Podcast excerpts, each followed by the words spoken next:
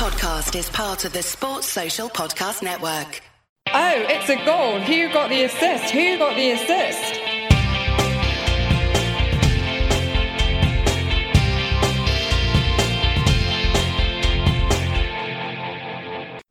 Hello, so game week three comes to a close.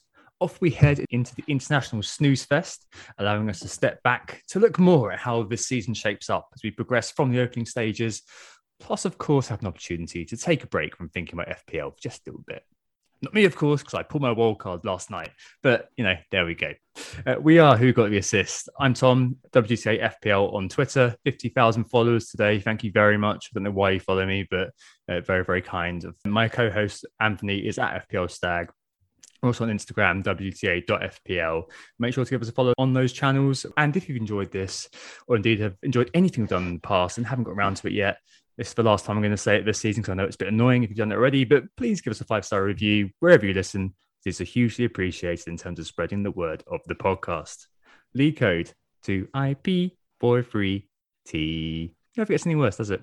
And we're also on video. and it will never replace the audio, but just so you know, it's there in case you want to see us unedited for some reason. Mostly me drinking beer. This is uh, a FPL Merch's nice glass that I got from him for free. Hashtag ad. Search us on YouTube to find us there. This week, we're joined by a pod debutant. It's a good friend of ours, James Queralt, at FPL underscore JQ. I've met him in real life a few times. He's all right. Welcome to the pod, J. Dot. Thanks very much. Thanks for having me on. Debut for me, but I'm in safe hands as um, as far as I can tell.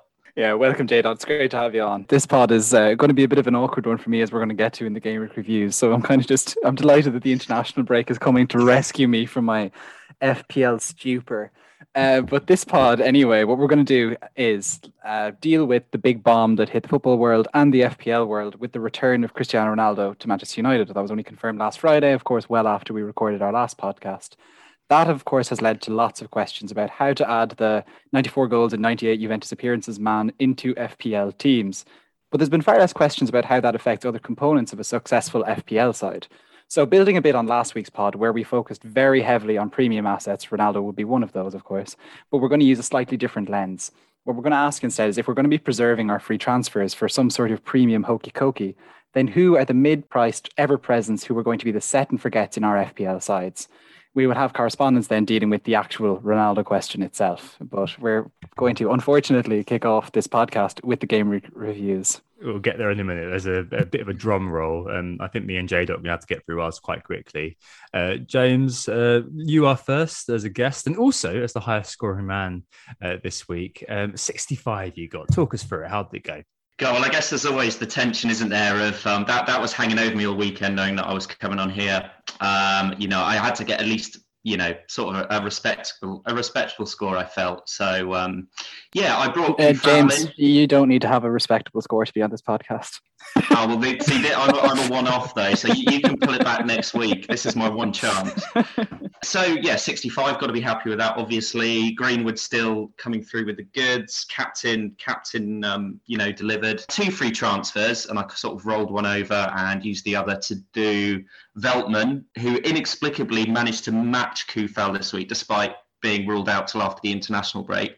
Kind of regret it a little bit, to be honest. Sold up the river by Coufal a bit, but but never mind. Other than that, no complaints really. Sitting at around 45k, I think, at the moment. So yeah, I'd, if if you'd have offered me that at the start of the season, I would have bitten your hand off. Yeah, and you've had a couple of decent finishes in recent years as well, haven't you? Yeah, my, my highest overall was 16, 17, where I finished 2.5k. Um, and I managed to follow that up. I, I, then had a couple of sort of middling seat. Well, you know, they were sort of five figure ranks, but um, but yeah. So um, I think because because that 2.5k was my first real solid finish, so I thought oh, it'll be a breeze from here on in. But then yeah, so you know, I, I dropped back a little bit after that, but.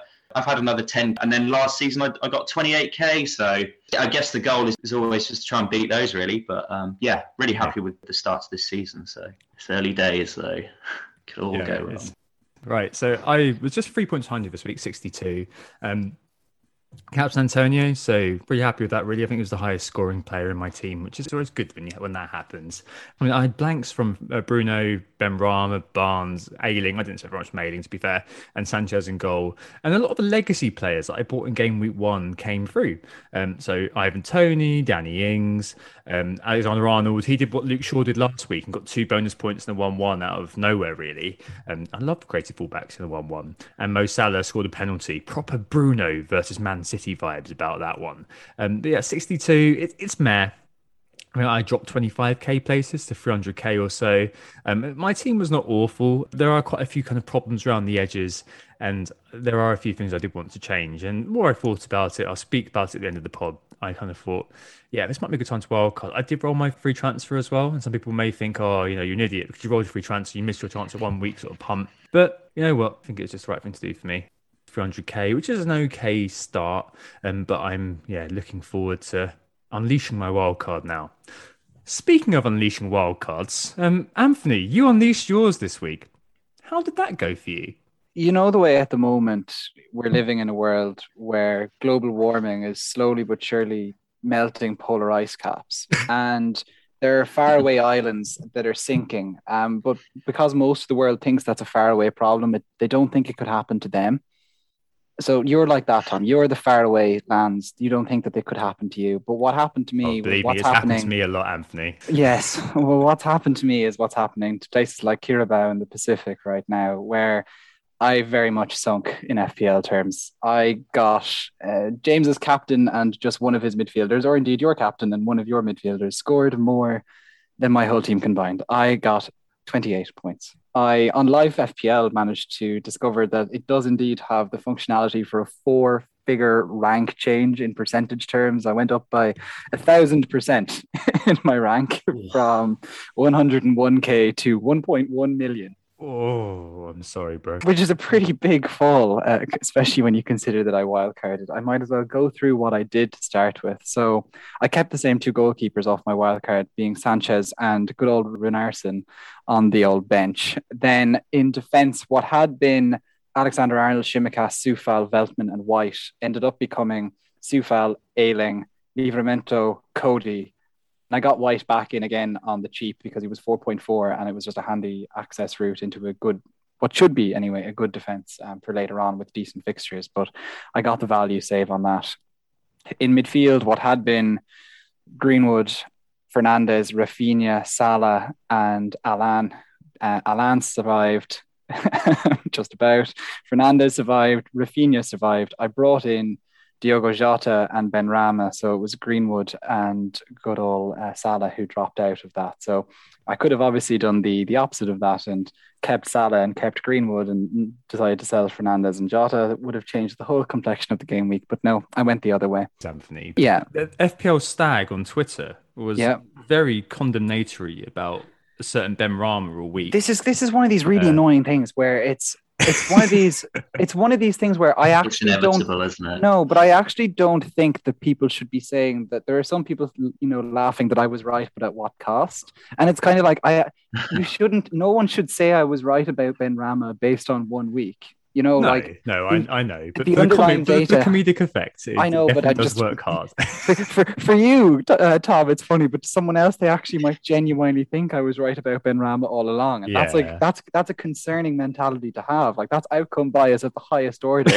like the fact of the matter is, I don't think Benrahma is a good pick, but I was swerving the template so much already with the godforsaken team that I decided, right, I'd better just put that lad in because the fact of the matter was, was like otherwise I was going to end up putting, and I and I swear to God, someone like Gray into my team. I was like, that's a bit of a gamble, and I didn't want to do that. Yeah, I know. I know. yeah. Um, then up front, sorry, just the the forward line went from the classic Ings, Toney, and Antonio. I kept Antonio, thank goodness. That was never um, off the agenda. And then I also had Kane and Lukaku came into my side. Kane was captain. He got a two pointer, and that includes the Oh. doubling. Yeah, Been there that so many yellow card. times. But the thing with Kane was that like he did have the opportunities. It's really frustrating. But anyway, Mm. um, he had, look he had okay. You only have if you look at the stats, he had I think it's one shot. The thing is, is that if you watched any of the highlights or watched any of the game or whatever, you kind of see that he like yeah, yeah. almost there There was uh, multiple more. times. Could have had a pen. This is it, and like you know. If we go through the live FPL data on you know the effective points against me, Not not that I prepared a case for myself or anything, but if we No. go through the data which I was painstakingly put together before Yeah. this podcast to prove I'm unlucky. yeah. Um, the the biggest hit to my rank was Mo Salah, the little known Egyptian midfielder who scored, um, who had a 99% EO against me. So his 10 points counted for 9.9 against me. That was pretty hard. The thing that's frustrating there is that actually Salah had a relatively, from an FPL perspective, anonymous Yeah, game against yeah, Chelsea, yeah. except for the fact that he got a penalty. And that's like, not to sound like you know someone on Analytics FC going mad, but like that's variance of the highest order. A penalty, like and che- and like that ruins the Lukaku pick. And Lukaku, in and of himself, depending on which, which XG model you look at, still ended up with the second highest XG in that fixture behind Mo Pen Salah. Uh, so you know it is what it is. Yeah, not to mention the Antonio- red card as well. but yeah, the red card is, the, of course, that means that Lukaku Mm. doesn't end up having another chance effectively, and like that's Yeah. that's unfortunate. Uh, Antonio obviously hit me because I didn't captain him. That's that's life. Shaw hit me hard. His six pointer still hit me for 4.99. Greenwood, who I obviously sold, this hit me particularly hard in the soul.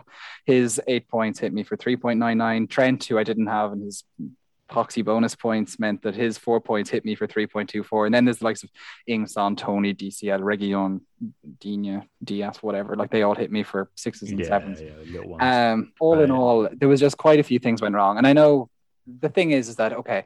I, I think the one thing that I really want to focus on from an FPL perspective here is that I sold Salah. And I think that most people would say that's that's mad. Now we looked, Tom, only just last week at a premium hokey cokey, and selling Salah seemed like it made sense Yeah, based on the fixtures did.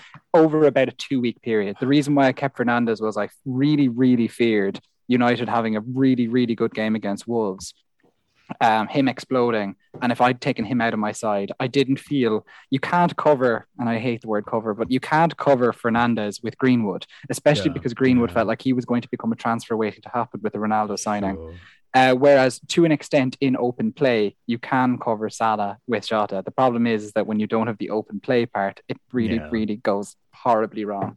The rest of the picks, like, look, they will come good, and I'm not. Yeah, no, I don't, I don't think this was a bad wildcard team. Uh, it was just an unfortunate set of events, like a confluence of events, the likes of which I could not have imagined pre-game Yeah, week. Was it all right on the night? Absolutely not. It was an absolute disaster.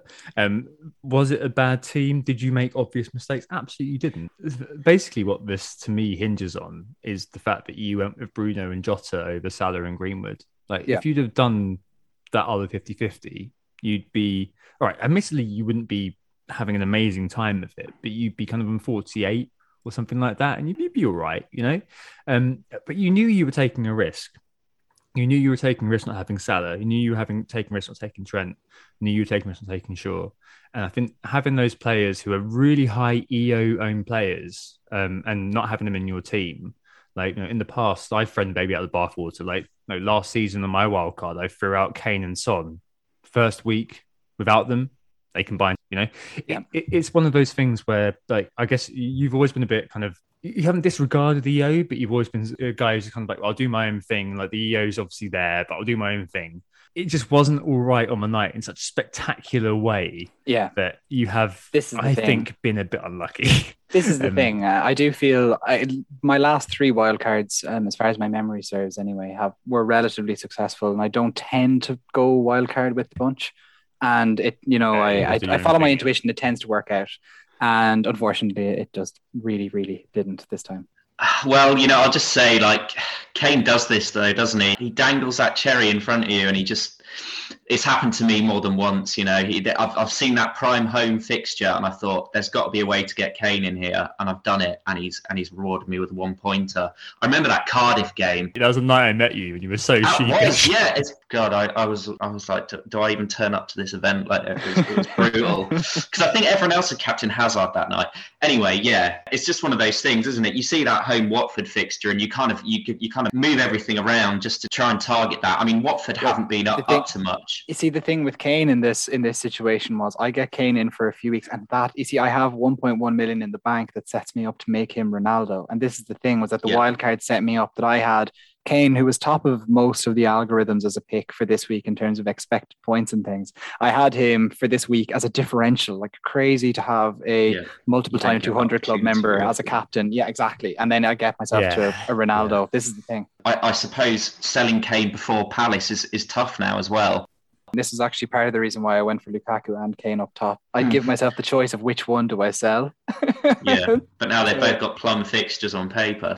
I actually feel like I might just leave them both there as some sort of stubborn, you know, F you to Yeah. the world and just Sunk- expect them both that to hit. cost. Get two Expect, free transfers. wait for, that wait for them both to get 20 points the next week and just smile or something. Well, therapy session over for the time being. Let's move on to our objectives quickly uh, before we head into the market forces. um, this is something that we've been kind of looking after this year, um, just because we want to keep ourselves accountable, and it's going to be something that we're going to keep doing every week. Um, hopefully, you know, after hearing the first pod of the season, some of you guys did do that too. We'll recount them very quickly some weeks, and other weeks maybe we'll be looking at them thinking, "Hmm, have we failed?" Speaking of failure. That was a really bad segue, but I'm just going to go with it. Anthony, how have you done with your objectives this week? I so I followed the captaincy, which was to captain with the herd or the algos. I captained hard on algos this week and very much ignored the herd. Transfers, I certainly wasn't afraid to transfer eight elite players if I felt they'd dropped off. Even when I didn't think they'd dropped off, I still did it. Uh, the timings, this is where I've had a real failure, Tom. Yeah, you, you I were had- up, I, I, I don't woke up the make next transfers late, late, late on a Friday night slash Saturday morning. Day. Yeah, I woke up. away. I woke up on Saturday morning and I saw that you've been speaking to our friend uh, uh, Bernardo's Maldonado in New Jersey and our other friend uh, Alex Ball in New Zealand up until the very small hours of Friday. Oh yeah, no, I, I remember seeing those messages the next morning and thinking, oh, something something's cooking here. I, because I hadn't revealed all week. Tom, you were aware I was on wildcard. You and Nick were, but I hadn't revealed I was on a a wildcard to the Slack group at all all week, and was just there, kind of slowly watching as like all these big transfers happened, and I was like, oh my god! I actually was thinking, oh my word, I've got this perfect opportunity, and no one else has the balls to do it. you know, I thought I was really on it. you, you, were, Um, you were but I- doing but in the end- Saturday morning, weren't you? well, I it, as it transpired, I didn't actually change eh, much on the Friday night. But the fact of the matter was, was that I was still sitting on it and having, you know, a bit of a conversation about what I was doing. And I did. I did. I make two changes on that night. Yeah, I probably did. So I, yeah, I very much broke that objective. It's Black Mark Country name, isn't it? Yeah. Um, and then obviously the play style thing um, took a wild card, so there's something massive this week. No. No. Okay. Um, captaincy wise for me, um, my objectives are but one captaincy, do what Mikel's algorithm told me to every week, just because my captaincy is awful. Um, Nick, I, would have told you to have Captain Kane. he did, he did, he did indeed. Um, but I didn't have Kane, and I would have had to take Yep. a minus uh, four, minus eight to captain. So I kind of there's a bit of leeway in that. So Oh, there is, choice yeah. Was, I'm just- third choice was hanging myself here. So I just left that there. um, chances 50 50 situation, take a hit. Didn't have any 50 50s. Transfer takes a chance on form, buying bandwagoning players. Well, there were no real bandwagons for me last week, so I already owned the players people were jumping on. Number one, captaincy again achieved. Hooray! I mean, James, are you doing any kind of thing this year around this? Well, yeah, in terms of captaincy, you know, that's always been my Achilles heel, to be honest. So, more so this season than ever, I am kind of outsourcing the captaincy a little bit to the algos. You know, when it actually comes down to it, there's going to be weeks where I'm like, no, do you know what? I, I, I've got to go with the gut there. And, and I'm still trying to do that to an extent. I mean, perhaps I suppose I'd say I'm overthinking it less. I am going with the more obvious pick. In terms of transfers, it's one of those where I think I normally wildcard quite early, like normally around this time actually. But this year I kind of looked at the fixture planner kind of, you know, uh, quite early on. And uh, yeah, like really early on, identified that game week Yeah. seven, eight international break as like, you know, there's, an, an, uh, there's an amazing kind of um, kind of fixture switch switcheroo there uh, with, with City and Chelsea. so Absolutely, absolutely. this is kind of um, sort of you know uncharacteristically late for me. If all goes to plan, that's when I'm planning to wildcard. I think that's kind of led me into making a sort of a, a kind of a loose transfer planner up until then, which obviously never works out. But you know, it, it- in my head, I've, I've I've got a bit of a transfer roadmap up until there. You never really stick to it, do you? But you know, you I, I guess I think for me, it kind of helps with stru- team structure a little bit because you know you, you set up with the view to either keeping that kind of team structure or at least you know what you're doing with those players within those certain price brackets whether you're going to move them up at a certain point or, or move them down and, and reshuffle the deck chairs. Yeah, um, yeah. It does at least kind of help you kind of know not necessarily who you're transferring in and out, but but how your structure is going to look week to week. You know, I mean, it's early days. I don't know whether it's helping or not yet. I've only made one transfer so far this season, and it was Kufalin. So so far, not going so well. Loves a big chance, doesn't he? Right. Let's move on to the market forces here. Um, just because we've uh, Yeah. obviously spent a lot of time uh, with Anthony lamenting his life, which is which is fair play.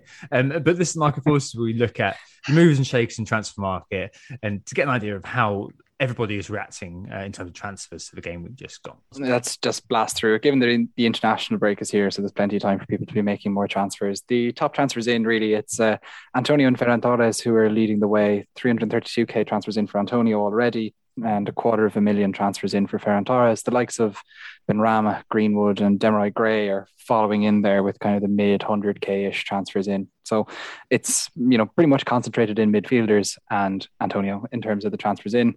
The transfers out, though, and interestingly, the most transferred out player is Tsimikas, 163k transfers out. Ings follows him, 159k. He might have three returns in three weeks, but none of them feel normal. they've, they've all felt a little bit fluky. So I can kind of see how the tide is turning against him and Villa in general. Uh, we've got uh, Reece James in there, 127k transfers out. That's obvious enough why that is the case. Richarlison, 96k transfers out. And then there's kind of a smattering of players who've kind of, you know, high five figures in terms of transfers out. Mings, White, Barnes, Pogba, and Iheanacho, Toney are kind of the main ones that you might discuss in that group. Broadly, people who are transferring in right now are basically following the form guide, with maybe the exception of Benrahma, who obviously didn't fire this week. And then the transfers out, you know, it's Tsimikas whose place is lost, Ings whose Um, fixtures are turning, and who is obviously uh, just kind of performing. Martinez is also transferred out by 165,000. oh, I never even, I never look at goalkeepers. Sorry. Um, He's off to Argentina. Yes, he's he's So heading away, and once he goes Chelsea away, game. So Ah, people miss- are looking at missed that 5.5 million. Is that It is an awful on a lot. Goalkeeper. he could be so- five point four soon though. Sale. Yeah. So he's the top. He's, he's the top transfer out just about. But as I said, barely look at goalkeepers for this. So it's a bit of a surprise that that's happened. Yeah, he's- be unprecedented 3,000. actually. Yeah, three thousand more transfers out than Tsimikas. Interesting. Yeah. Yeah. Sorry, missed that one. I didn't That's scroll right. up that high. Un- un- unprecedented, I'm guessing. Right. Okay. So the theme this week is how will FPL change with Ronaldo? Uh, with the announcement, as Anthony mentioned earlier, that Ronaldo is indeed returned to the Premier League, I guess this pod becomes a bit of an addendum to the last one. And that was sort of analysing the game and trying to forecast the way in which the season's going to fall out. And we're looking at the mid-price set and forgets. Because if we're accommodating a player like Ronaldo, these guys have become so important in terms of providing the platform uh, to enable you to make your transfers elsewhere, as we talked about last week. Last week, last time on WGTA, we spoke about quite a few things. Deep breath. Last time we asked if we could be more aggressive in FPL. We looked at the 200 club. We identified last season we only had four entrants, whereas in seasons before we had a fair few more, an average of six. We picked out that there were a lot more premiums this season, which has been bolstered, of course, by Ronaldo. I presented you with a potential fixture plan to jump around the premiums and suggested that you could be more aggressive if you use your FTs in a way that meant that you could basically move around the premiums to shoot the fixtures. That then threw the spotlight onto the Rikers and Robins a bit. Those are the players who aren't going to be quite the main man, but you you can kind of cover them. Greenwood has now outscored Bruno, for example. That also threw the spotlight onto Trent and Robertson as being forgotten men too in the lust for premiums and suggested that they actually constitute good value. anyway, if you want to hear more about that, listen to the first half of last week's pod because we went into that in great detail. I did that very, very quickly. I'm aware of that. I apologize for not a native English speaker. But we're picking this all up from here because if we're spending all of our transfers on premiums, we're not going to want to spend those transfers on the rest of our team. We're going to want to pick players who are long term investments among the support staff who will be able to, for the most part, hopefully leave alone to generate points for us, enabling us to focus, as I mentioned, on that potential premium merry-go-round, if that's indeed the way you choose to play the game. Um, it's also good for me as a wild wildcarder because I'm able to hear you guys' thoughts. It turns into a bit of a wildcard sort of you know, therapy session for me, which is brilliant. Uh, brilliant to have two decent managers telling you what to do. Um, you may not be persuaded by that and still fancy kind of sticking with your men. You may have kind of listened to last week or listened to my kind of very, very bridge version there and think, no, no, no, I'm, I'm, I'm a loyal guy. Or girl or other, um, and I'm going to be kind of sticking to my players no matter what. That's cool too. Um, but here, I guess the focus will still be relevant um, because we're going to be zeroing in on the mid-priced, as Anthony mentioned, ever presence um, in defence, midfield, and up front, who are showing signs or you know, have the potential. Obviously, we know there's constricted data of being worthy as being long-term inclusions in our squads. So it really, it's it's all those players that are between your fodder very cheap players and of course the actual premium. So for your strikers, really, it's your anyone kind of under kind of 8.5 and then maybe above 5.5 to 6 and you could have maybe two or three of those strikers in your team in depending so you know the, the classic team at the start of this season uh, with the classic forward line of Ings, Toney, and Antonio was a bit of a kind of a break from this idea. But now what we're starting to see is that you know the support striker du jour is very much going to be Antonio, but there will probably be another if people are going to go with a single premium striker, let's say up front in a Lukaku or a Ronaldo, indeed type phase. Even if you go with uh, Ronaldo and uh, Lukaku, let's say as well, you're probably going to be talking about having that third striker in there still as your support slot. In midfield, you would either have one or two premium midfielders in all likelihood, which means you have kind of two to three mids that you might be talking about who would be your support slots. Either way, those are going to be either your third and fourth and maybe even your fifth mid, your third and fourth mid, or your fourth and fifth mid if you don't go for a 4.5 hero like Alan in your side. Then when you're looking at defense, it's a little bit more nebulous, but you're still talking about kind of players who are in that maybe 5.0 up to um, maybe it's kind of the six, yeah, yeah 5.5, 6. It's, it's, it's harder kind of to say because it's arguably, of course, Trent is kind of in a league, and maybe with Robertson, are in kind of a league of their own in terms of yeah. price. But then kind of between them and your Coufals, basically, there's there's quite a lot of potential support players in there who you could very much be considering because at the end of the day, they still take up budget and are form part of the greater team structure. So either way, what we're talking about, if we're just kind of talking about, it, we're talking about as many as two defenders, as many as three midfielders, and as many as two strikers could be the support slots depending on your team your team structure. So let's look at these through that lens of the question. How will Ronaldo change FPL, or at least how will, as we said last week, the advent of loads of premiums mean that we've got to play aggressively. Um, I think that there are definitely in every position a lot of emerging candidates that we could probably look at and assess quickly um, throughout this podcast, just because these guys are going to be those ever presence, uh, the glue guys, as late riser would call them, um, in the defense, in the midfield, in the attack at certain price points, which are definitely worth discussion. Just because the idea is you're going to want to take these guys, leave them there, and focus those transfers on moving the premiums around. Uh, let's start in the defense.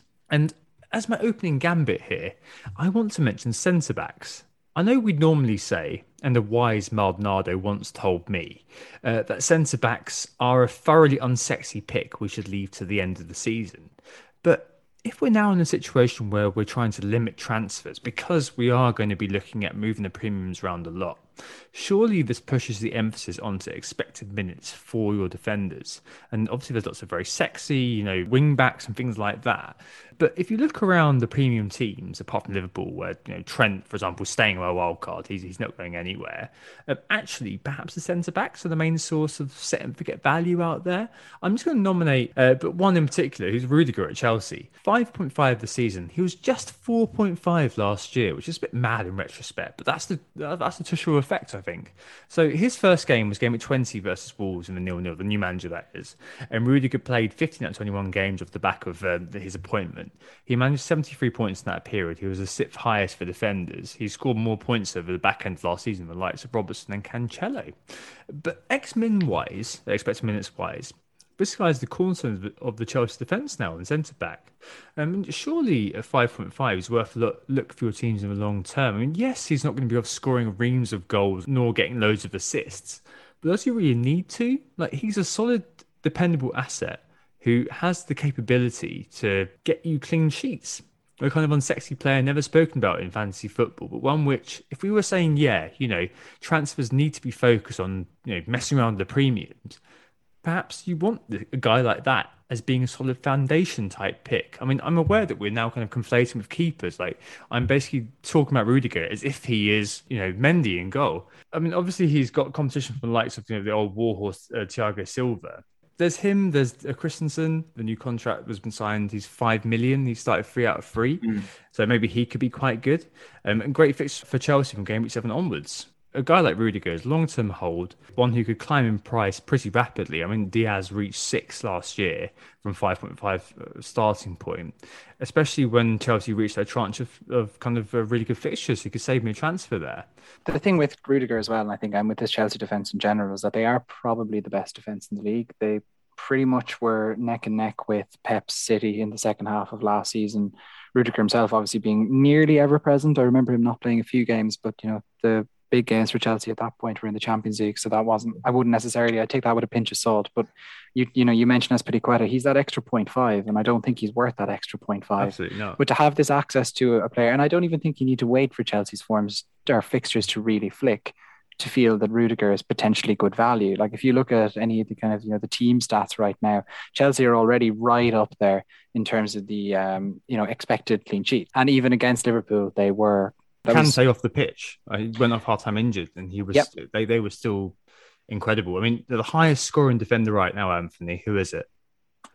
probably still Alonso, is it? Yeah, it is. So he's played three out of three. I'm not sure what's happening there, but he's second for chance created amongst defenders. Listen to that match on the radio, and there's a bit of consensus about that Chilwell just is still carrying a bit of an injury. Yeah, yeah, don't want to push it. him. So yet. he's Yeah. risen twice now. He's 5.7. Um, he can't, can he? No. Um, so Rudiger's on one hand, maybe Christensen as well, 5.0. Like he's kind of sneaking into a lot of wild card teams. He's definitely sneaking into mine. He's Got a new contract recently, and um, uh, Tuchel was very, very you know, effusive about him. The other kind of centre back I want to mention quickly is Dias. Obviously, he's signed a new contract recently. He's a Pep untouchable six. Same logic basically as Rudiger. Another solid, unsexy pick. Um, but I guess kind of the key question to throw to you guys is centre backs, just because people always kind of say, you know, centre backs are very, very uninteresting. They're the ones you buy at the end of the season when we're all worried about other rotation elsewhere. I mean, um, James, what do you reckon about centre backs, especially if we're looking to just kind of have that kind of set and forget level of value? It really does make sense to highlight these two teams, uh, Man City and Chelsea. You know, at, at this stage of the season, a lot of people do often, and I, and I find it sort of every season, tend to, you know, start with a fairly expensive defence, see all these, you know, premium options coming in and, and start moving their money forward. But inevitably, there will come a time where these Chelsea and City players will, will kind of verge on kind of must have territory. And, you know, we're looking at, at sort of game week seven, game week eight again where I think you know people are going to be looking at having at least at least one from either or both of those teams. Um, and obviously, uh, it just so happens as well that these are the two teams that do rotate more than anyone. If you're wanting defensive coverage, there you're. And if you're someone who values those safety of starts over anything else, then you know you really are looking at, you know, Dias, um, you, you know, Rudiger, it, Christensen. Although even they were rotated at times, does seem like maybe that Tuchel is settling on a, on his back three a little bit. We might draw on your uh, fandom a little bit here, James, because if I was to look at the clean sheet so far, it would suggest to me that Spurs are the defense that we want to have. Three clean sheets, they're the only team to have three clean sheets at this point. Now, if you were to look at expected clean sheets, they're 0.98. Um, This is the suggests trouble. suggests that they're um, overperforming like nobody Yeah. else in terms of clean sheets so far. Would you put a Spurs player anywhere near your defense? Uh, any of even the expensive ones, or even just the cheaper ones? Just while we're on it. Yeah, I do you know. I do actually regret um, not bringing uh, Reguilón in this week. Um, um, I, I toyed with the idea of, of bringing him in over over Coufal. Um, And I, I- kind of, you know, it's more Nuno than than Spurs, I suppose, because we know about his history with fullbacks and and how well fullbacks have, have tended to uh, perform under him. Um, although, you know, we, we've seen him use, use a back three with, with wing backs more often than, than he is now. But even so, you know, you look at someone like Reguilón who um, who does like to get forward, doesn't always have the best end product.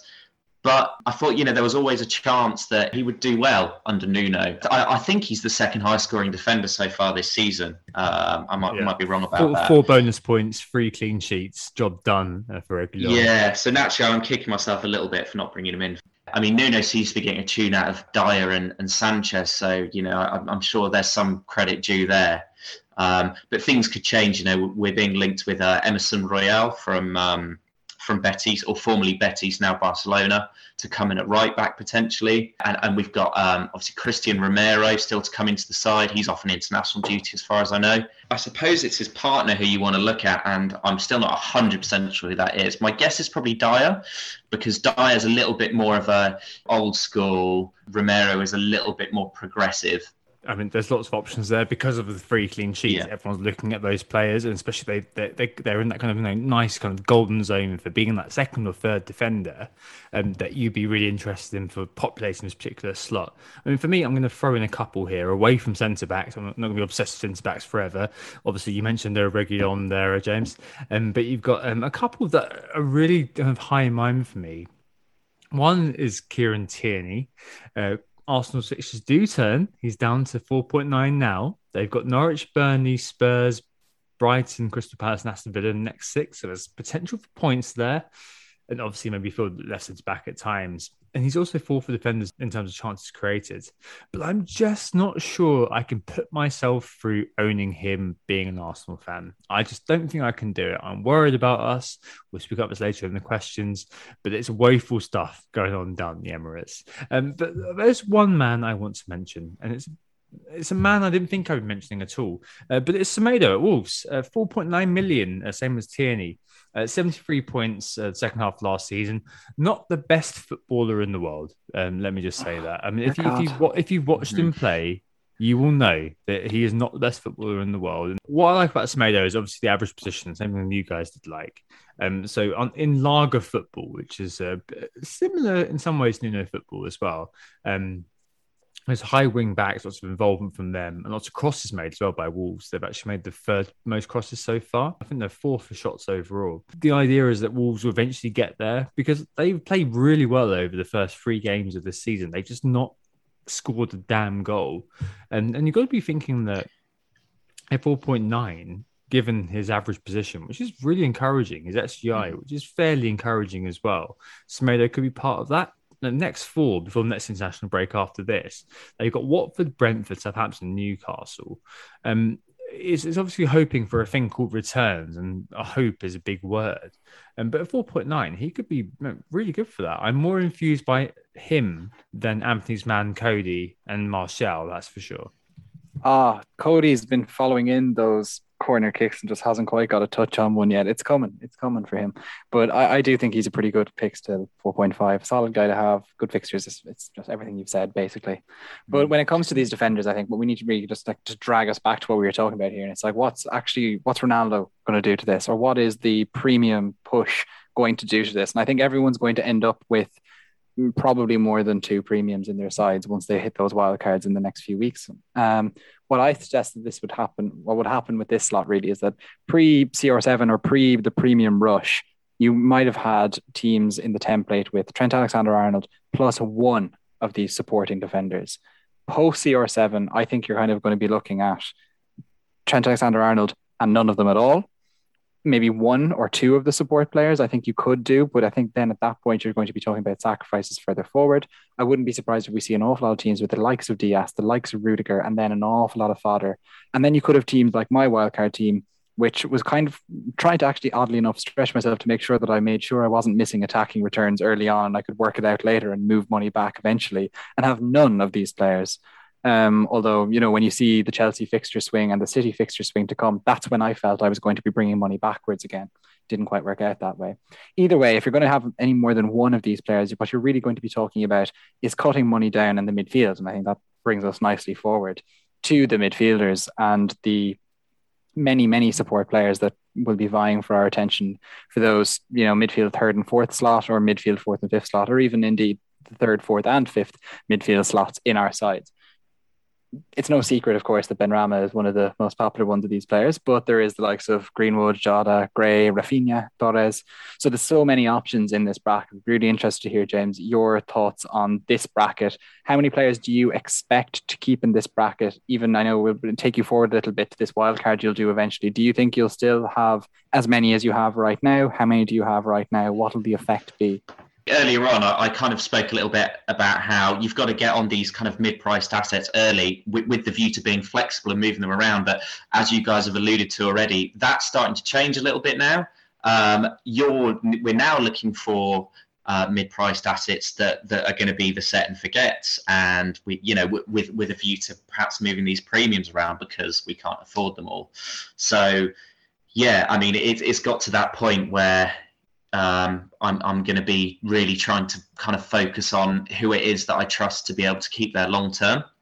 Mhm. Um, and obviously, which is which is kind of not how I went into the season. I went in with you know a couple of players who I thought I, I can maybe get a couple couple of weeks out of these two and um, Yeah. perhaps you know move off them um, with a view to keeping those premiums in place. And then Lukaku came in and Ronaldo's come in. So, a, that, a so month, a month of- ago, a month ago, where we all thought we were going to be on Bruno and Salah for 38 Yeah. game weeks. That's a long time ago now. So I mean, I've been quite fortunate in in, in the respect that those two guys that I, I, I thought I was going to be selling on after a couple of game weeks, Greenwood and, and Benrahma, have ended up kind of cementing their positions. And I, I, I, I- do feel like now watching Greenwood every week that players like him are, are, are kind of unexpectedly starting to cement their spot. Do you think he's cementing his place both in Ole's side and your own side, or do you think he'll still show him the door here?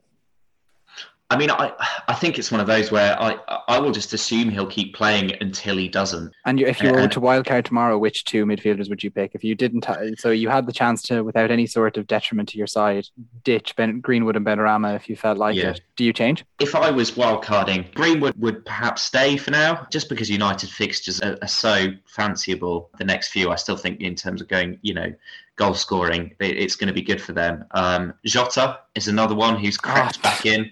He always creeps back in. I mean, this is all dependent on the kind of Bobby Firmino injury update. Obviously, he went off with a hamstring injury. Yeah, I think I would. I would probably be looking at Greenwood and Jota at the moment. Obviously, Torres is in around there as well. I was going to throw in here, I think, because obviously you've got Benrahma. Anthony obviously was denigrating him all week. Um, missed the chance in the West Ham game. And like not to register, I've made 0.4 on him now, so 0.2 profit. Surely it's now become a case of when do I sell with him? Uh, only six shots taken, Yeah. four chances created, two goals, two assists. Is that sustainable? Absolutely not. There's no way that's going to happen anymore. Um, am I going to sell him? No, as well. Southampton, United, Leeds, and Brentford next four, and uh, you know Greenwood as well. Um, I mean, I've been punished by him for the last few weeks. I know James, you were very close to arguing with me to put him in, I was very, very close to. And I went with uh, Gundogan, one of those sort of sliding doors moments at the start of the season. Um, but I mean, you both mentioned Torres. He's one I've got at the moment. Um, he's risen actually this week, seven point one now. Um, I, I guess it's kind of contextual, as always is with Man City players. It's contextual why I've got Torres. Like no striker at City at the moment. Uh, Jesus on the ring. Could it be Ferran time? I mean, it could be reactionary as well. You know, people may be screaming, yeah, but he scored two goals, one assist, and he blanked versus Norwich, got a goal scrubbed. Um, so is that why you've got him in? Yeah, like this this week, it, it obviously looks great getting him in. The problem is that we're recording this on Monday night, transfer deadline days, in about 24 hours from now. And if there's a striker brought in, you're off it. Yeah, absolutely. I mean, uh, if not though, there's obviously the Pep Pet project potential about Torres.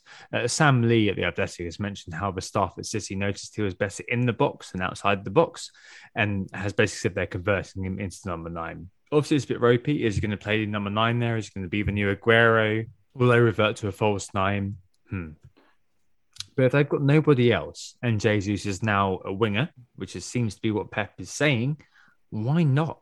I mean, I'd not be as open to a gamble there with a player like that if he was like eight-ish. You know, but at mm-hmm. seven point one for City's number nine for the foreseeable future, I'm talking about in the next six, seven game weeks. That's a pretty decent gamble, isn't it? I mean, City do do make a lot of chances. They've created eleven big chances already in three game weeks. Like, why the hell not look at the central guy and think, well, he's worth including in my team? He's not particularly involved in the play, actually. If you watch, That's good. He's, he's kind of moved into Yeah. kind of more of a Ronaldo sort of create, uh, literally just looking to kind of get on the end of it role. But he doesn't need to be, as you guys have just kind of alluded to. It's all about finishing. If Pep thinks he can do it, and Pep's a lot better foot manager than I am, I'm happy to see how that plays out at 7.1. So, James, uh, just you Hmm. mentioned there with the midfielders that you had Greenwood and Jota would probably be the two you'd pick. Now, that suggests to me that if you were in this hypothetical wildcard that we were discussing, you would probably be thinking about trying to get two elite forwards into your side in a way. This is have I assumed too much? My instinct would be that I probably, you know, I still probably would want Salah in there. It would probably be one, although, you know, it is hard to overlook. Certainly, if you're wildcarding this See, week. the thing is, um, is that if you're looking at one, then you're probably looking at a third player in the slot, aren't you? And I think that's that's what's kind of interesting about what Ronaldo is doing to our brains. Is that you're probably now going to be looking at putting a third one of these midfielders into your team if you were to fit slotted around. Would that be the likes of Gray, Raphinha, or someone else? I've had Smith Rowe actually from the start of the season. Who obviously hasn't done anything yet, but Commiserations, yeah. Yeah, but he's mostly been been sitting on the bench, and, and now supposedly it's time to shine. But um, if I did want to upgrade him to a, a sort of more of the one of these kind of mid-price guys, then you've got the Wolves players who seem to. It's not quite happening there yet, is it? Trincão's, you know, No, the, very the chances, silky, like the, the expected stats are brilliant, but if you just look at it at all, you're thinking, "Mm, There's so many kind of options around, aren't there? We've got like Raphinha, who's not going to Brazil, as far as we know at this point. That's probably going to date the pod immediately. Um, obviously, it leads has a rich stat profile from last year in the top 10 mix for shots and chance creation. What we like to see, really, a poor man's Hazard. Um, Leeds embark on a brilliant set of games, um, and he's been kept sufficiently quiet thus far. Um, like Anthony, uh, you know, not going to be pushing him too far forward, hoping that he stays a differential. Um, but a good long term investment because after Liverpool, you got no games to worry about um, against any top four team. Only game uh, West Ham, um, a game which you actually got to worry about. Yep. Um, but they're all good fixtures for Leeds, basically. And West Ham do not keep clean sheets. exactly. So until mid December, you're pretty damn good. The definition of set and forget in the context of the question we're asking, Yep. and a couple of others as well. So Gray, nowhere in the stats, proper ex lively. The Guardian said he was responding well to the manager putting faith in him. Hmm. But watch out for Luis Diaz uh, from Porto. There's a mooted swap deal between him and Hammers, um, which could come in. And the other one, um, a random one, is a really nice piece by Snake FPL on Twitter today, which mentioned Doucouré um, as a uh, we, call him, we, call, we call him the Duke on um, our little Slack group um, as a box to box midfielder. Um, there's a good quote here from him. He said, "This season, I'm looking to be going f- more forward and attacking. The manager wants me to be more offensive. The first time we met, him and Rafa looking into each other's eyes, beautiful. He explained my strengths and what I have to do. We've spoken on the training pitch. He told me to I have got to go forward and score more goals. It's one of my main qualities as a player. I want to enjoy that this season. Goodness, So he, he, he should have told him to win the Ballon d'Or. Yeah, back to back. No, but as a box box midfielder at that kind of level, why not? Uh, Sorry, these, these quotes Oh. always drive me mad. It's like you can't use quotes as evidence. oh, it's beautiful. Though. In most people's minds, Doucouré is going to be a defense midfielder, blah blah blah. But if he's got this sort of instruction from the manager, he said that someone's elucidated that, then fair enough. That's worth that's worth kind of mentioning. The other one is Sarr at Watford, 6.0 fixtures improve. Um, at the risk of kind of super brevity, uh, the forwards we need to go there. How Yeah. important is talisman theory for forward slots? For me, it's very important. That's why I'm likely to have one premium, like Lukaku or Ronaldo on my wild card. But Antonio, there's no way he's going anywhere. A top point scorer, a very rare hat trick of double digit hauls. And beyond that, I guess you've got the likes of Dominic Calvert Lewin. His XG is good. He's second threat as chief, but of course, Pens. So without Pens, he's been outstatted by the likes of you know, Conor Gallagher at Palace. Um, and overall, it's between him and Bamford for me in terms of strikers. So Bamford seven point nine. You know, last game's pretty fortunate, etc., etc. Don't really know what's going on with Leeds, but yeah, I mean, the, the forwards guys. I mean, how important is talisman theory and what you do? if you can identify a talisman at that price, then you're laughing, really. Um, I mean, at the moment, that does look like DCL at Everton. The added bonus off off pens this season as well. Um, traditionally for Wolves, it was it was Jimenez, and um, you know he's someone who we really want to be an option at the moment, isn't he? Because that that fixture run's brilliant, but eh, obviously we haven't seen it yet. But if he can kind of reclaim his kind of talisman status for Wolves, then you know now would be a really good time for him to do it because he's just dropped in price and he's just about to go on this amazing run of fixtures. So There are some Um, there are some good ones there. Yeah, like Tom mentioned Calvert Lewin. He's of course has pulled out of the England squad with an injury, so it's like we're not even sure if he'll be available in the game Yeah, that follows this true. this break. Now the, the classic talisman that we talk about in this area is Callum Wilson, James. You're gonna go of there? course, yeah, he's- Tempted? He's, of two a two goals already. You know, it's like we always say, you know, don't watch him. but you know the points seem to come. They do. You know, whenever he's fit, he's quite hard to overlook. I usually do overlook him, but maybe I need to stop overlooking him because he, you know, uh, ever since he's he's he's moved to Newcastle and he's been fit, he he has been chipping away. Um, it's only really that one season where Bournemouth got relegated where he didn't kind of perform to a kind of consistent standard. Um, you know, obviously when he's fit. Um, Yeah. and yeah, I think you know he, he's he's always right up there in terms of his xG, and I think he is again this season. After the upcoming game week, that their fixtures improve as well. Yeah, that's the thing. Um, Like he's he's they have him kind of talking about he's carrying a bit of a niggle, and that's what forced him off the other day. But that mm, the, the reports aren't exactly they're not serious about him, and it's a it's a well timed break for him in that sense. Yeah, I mean this is exactly right. I mean, you know, I suppose if, if now there's time to pick up something like that, then then now's the time. Um, I'm sure you know we'll hear more obviously before the beginning of the next game week. I suppose you're not bringing him in this week anyway, un- No. unless you're wild carding and and you're looking long term. Be a bit brave Um, though. It will be a bit brave. I actually do think maybe we'll drag us back to that question about what is Ronaldo doing to this forward slot, and I think what he's really doing is he's making he's obviously probably coming into teams or at least at premium. Yeah. Uh, Is coming into your into the teams when you meant when we spoke asked you there when we were talking about midfielders a second ago. I think you indicated that it was in, it was possible that you'd look at having two premium forwards in your team. That's what I ended up doing. So that ended up meaning that the only one of these support players I kept was Antonio. I think it's entirely possible though that maybe the cautionary tale of me alone might people put people off and they might just go with one premium forward, in which case you'd only really be looking at two. Um, and I think really what the premium kind of push has done in general has meant that what was at one point three supports forwards has now kind of squeezed as low as one, um, you know, Yeah, probably two in the main. I mean, there are obviously options here. Um, I mean, Wilson, um, obviously the fixtures aren't great. That doesn't matter. Um, as Anthony said pre-season, he's the one who you expect to score against anybody. Um, one stat for you: um, a ridiculous seventy percent of Newcastle's XG so far is attributable to Wilson.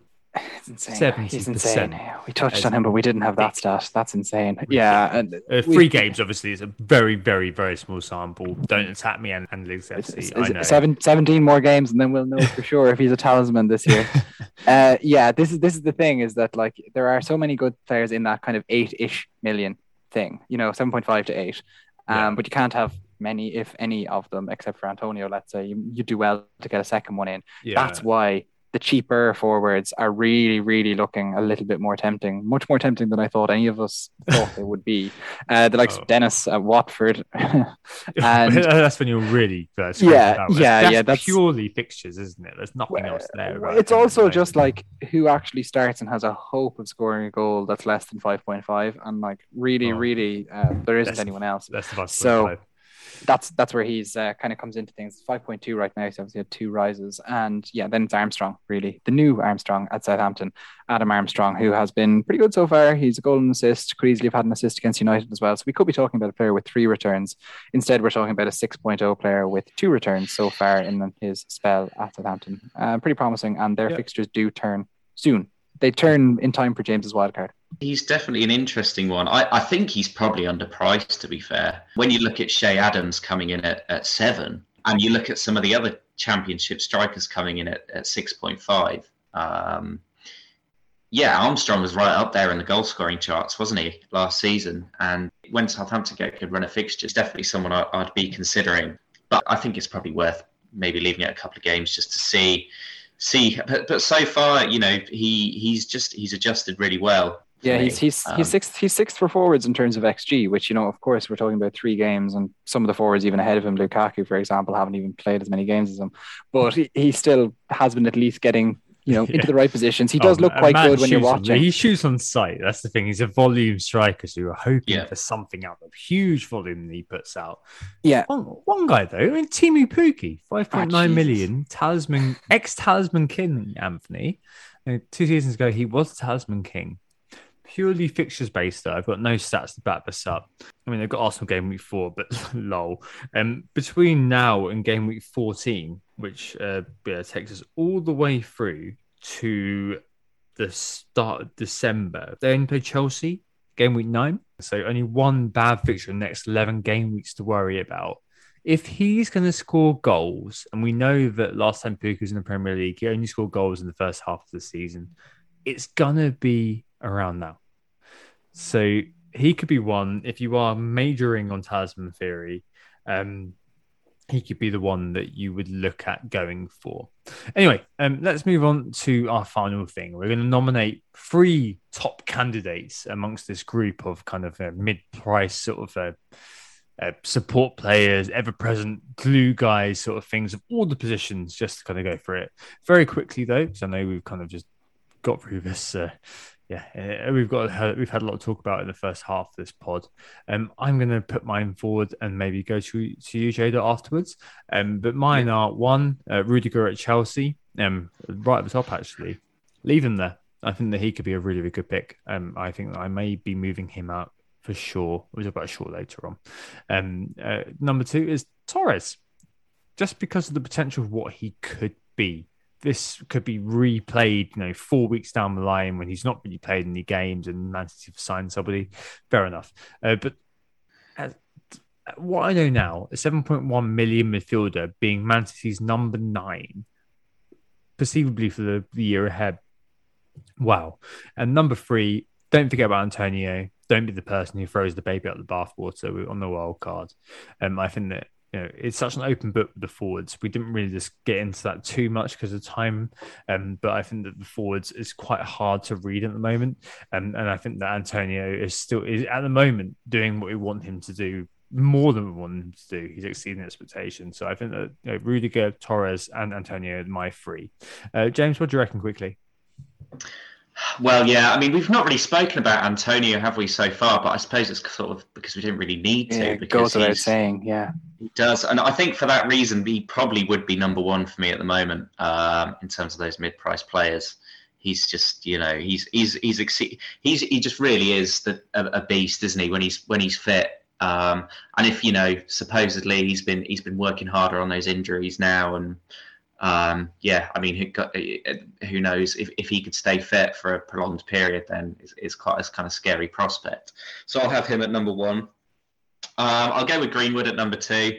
I think he's. I, I, it's got to the point where I do. I do feel like he's playing his way into the team. I know United do have quite a, a you know, a, a, a serious number of attacking options now, but how can Ole possibly drop him at the moment? You know, it, it just it, it doesn't seem like he, you know, he's he's been just. You just give him you Champions, know, you give him Champions League games and stuff. This is the thing. Yeah. Yeah, and he had some, you know, exit velocity as well. You know, he finished last season, which I, I think people overlooked yeah, as well. He, oh, he, he, was very good last year. Yeah. Yeah. Yeah. So I think he's just going from strength to strength. So I think he's, you know, I still think he's a, a pretty good transfer in. Um, if if you don't own him, and even if you're not wild carding, I still think you know with those fixtures coming up, he's great. Um, God, and say third.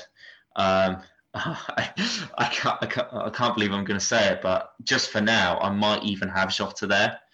Um, I know. I, am kind of just normally because he's someone who I would just avoid, and, and just I have serious trust issues with him. But oh, I guess assuming Firmino's going to be out for a couple of weeks, I think Jota's got a couple of really good fixtures now to stake his claim with Jota is that I, I, do feel like Liverpool just aren't as good attacking wise as some of the other attacks are with premium assets in there, and so that's why I feel like go with Jota for now, especially when it looks like he's going yeah. to be staying in the team. I didn't think I didn't think he wouldn't start in the in game week three, but you know, as it turns out, he's nailed now, so that helps. But yes, I, I still actually wouldn't put Jota in this because we're kind of maybe focusing on the nailed aspect of you know not moving these players on. I think maybe I'd be taking yeah, Tom's yeah. lead on this and thinking about the players who aren't moving. And so with that in mind, he went for Rudiger. I would point to Dias as um, my number one pick in this slot. I just feel that that City defense is so solid, but what Dias gives you for that little bit more money is a serious goal threat. And you know, it would not be surprising to find him with five goals at the end of the season. That's pretty good for a defender who's also going to be churning out clean sheets in pretty much every second game. Uh, I know there's a serious irony to me picking a defender first in this when I haven't actually put one of them into my side, but the plan was always to get one in there eventually in a few weeks. But yes. Uh, secondly, I would put Antonio. I feel like he's kind of until, or no, I don't want to say until. If he gets an injury, he obviously falls out of this. But on, up until that might happen, he has to be someone that we'll be keeping into our side. West Ham just look too good right now. And thirdly, as long as there isn't any moves, I would say Torres has to be the third one here. It's all for all the arguments that Tom made basically about the fact that he is a seemingly nailed on starting central player in the Man City team. they're only one signing away from that being completely ruined, or Jesus getting a run in the middle and doing well there. But for now, those would be the trio I would choose. No, fair play. Um, I think that's it's obviously interesting to speak about this, is because we're looking at the ways in which Ronaldo is going to change FPL and change FPL management, and the way it could make it is to force the focus upon these particular players who are going to be in your teams that you're looking to make a long-term investment on. These are all players we've mentioned who are going to be sat there, stuck there, that you're not going to be looking at, hopefully in terms of making transfers. So hopefully I'll look at them um, the way in which we've spoken about them and the way in which we've analysed them is going to be useful to you in terms of how you put your teams together um, going forward in this new context in this new FPL environment. All right, take a break here and we'll move on to Ronaldo himself in the correspondence just after this. Who got the assist? Who got the assist? So we're back, and it's time to get into our correspondence. Yeah, Louis Harris got in touch here to talk about something that's going to lead us on here, Anthony, isn't it? Yeah, and the correspondence section is an extremely versatile slot. So often it's just listeners' questions coming in in a long form, but sometimes it can be much more creative endeavors like poems and like songs and anything else that comes with it. Who got the assist at gmail.com is the way to get this, them to us. Uh, if you have Tom on WhatsApp and you want to send something like a voice note, then you know you can just send him that instead. so there's yeah, there's lots of different ways you can get stuff in for the correspondence section. But indeed, yes, Louis Harris did write in this time, and he's talking about that the big elephant in the room, and that is CR7. So his email went like this: Hi guys, hope you're well. When we started playing FPL last year, and I love the podcast. Just wondering now that Ronaldo has joined Manchester United, what the hell do I do?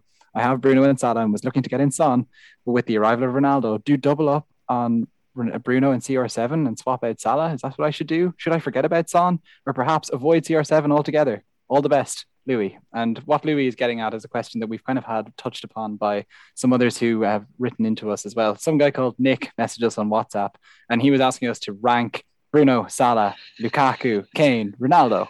Uh, for the next little while, and was wondering whether two of those players would be enough. And Sean McCall also wrote in and he was throwing shade at the Bruno Bruno owners by asking, "Is it time to move off Bruno? And will Mason Greenwood be affected by Ronaldo?" So an awful lot of questions kind of coming in with the arrival of Ronaldo, but just in general, James, what the hell do you do when you've got Ronaldo coming in? How many premiums are you going to have? Is he the only one? Is he going to complement one or two, in fact? And maybe do a bit of a ranking on Nick's question as well. Just a few questions. Uh, do you know what? I mean, I haven't spoken about it so far, but with Ronaldo, I'm really tempted just to jump straight in. Um, obviously, that is going to involve um, two things. It's going to involve waiting towards nearer the time to find out if we get any early little kind of hints as to as to whether or not he's going to play. You know, sometimes with such a high profile transfer, you you you get a journalist coming through with you know Ronaldo set to start. I mean, we'd be lucky to, but it might happen. Ole's already said that you know he's not going to sit on the bench. Yeah, which I think is a yeah. bit of an indication that it'd be very surprising if he sat on the bench at the very first time. Now, but you never know. You know, Ronaldo has a very tough international break fixture against the Republic of Ireland coming up, though. You know, might not be recovered after. So the legs might be, yeah. Look, I mean, I, I don't know. I, I think if it looks like he's going to start, I will be very tempted to, because I've got two free transfers, to kind of do something which involves kind of swapping Bruno out for him, which obviously could backfire. I mean, he's got a good record against everyone, doesn't he? But... yes, it's like, it's like, and if he doesn't have a good record against them, I think it's just you know coincidence.